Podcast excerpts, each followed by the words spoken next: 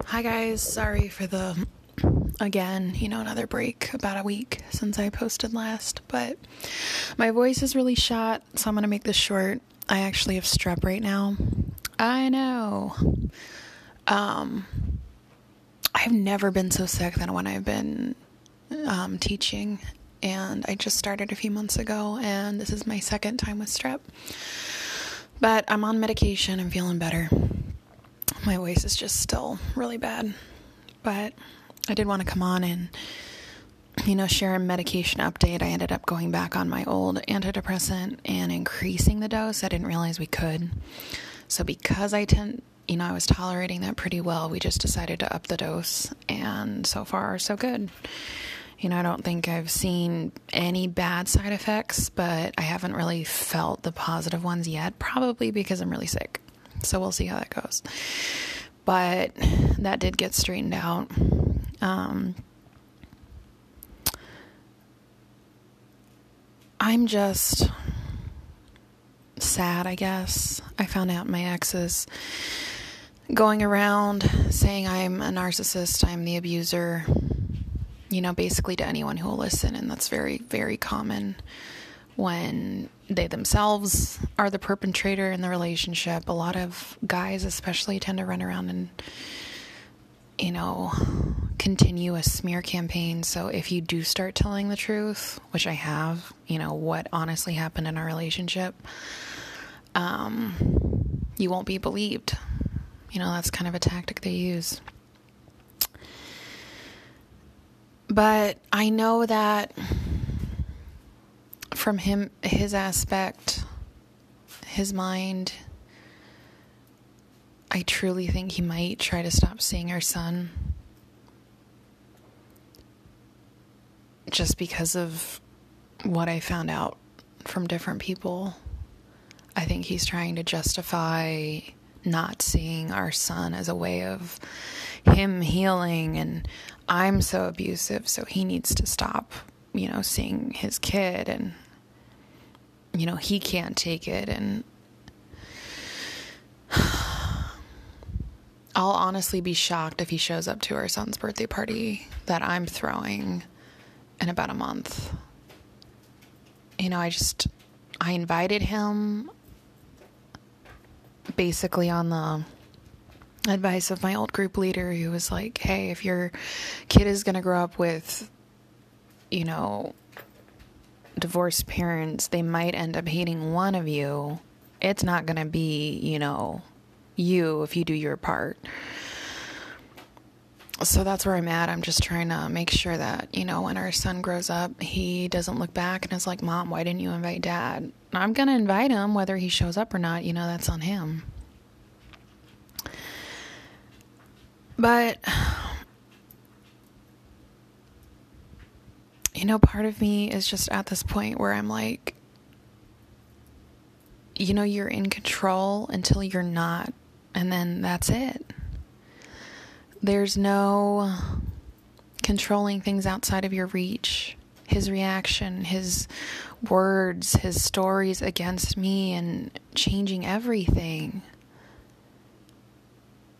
You know, it's been two years since I've honestly really talked to him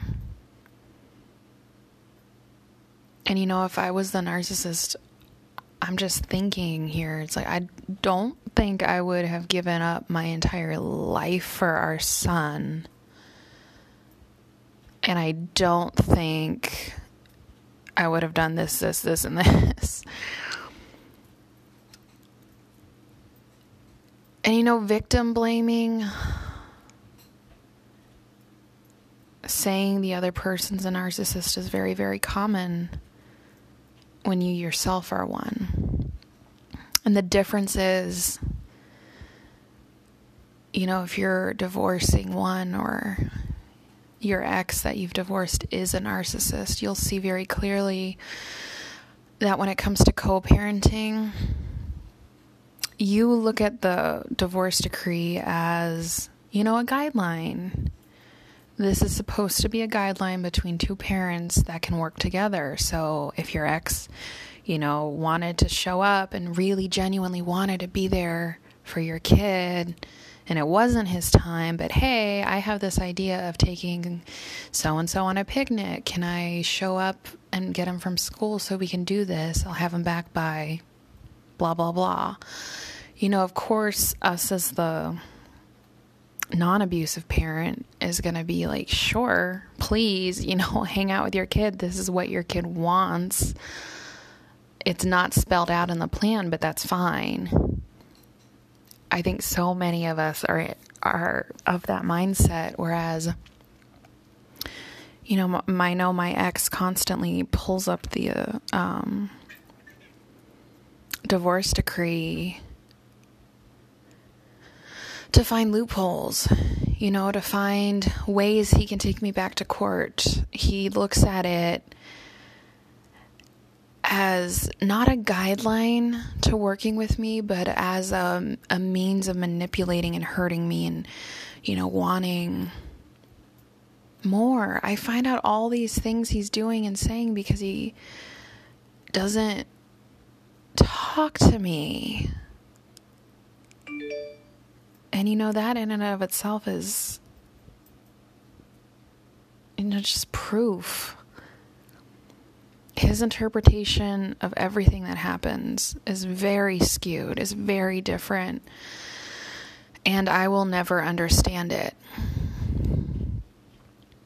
And I think that, you know, if if you got out of a bad marriage and your ex is saying you are the abusive one, you were the toxic one, that's not true.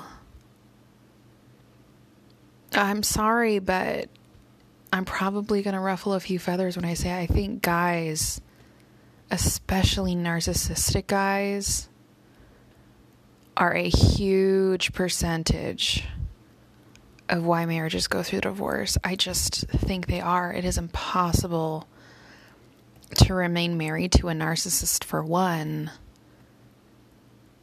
But these are the people who won't change. These are the chronic cheaters. These are the chronic, you know, money manipulators, these are the people that have the problems that can't be solved during marriage. So, I hope that helps someone.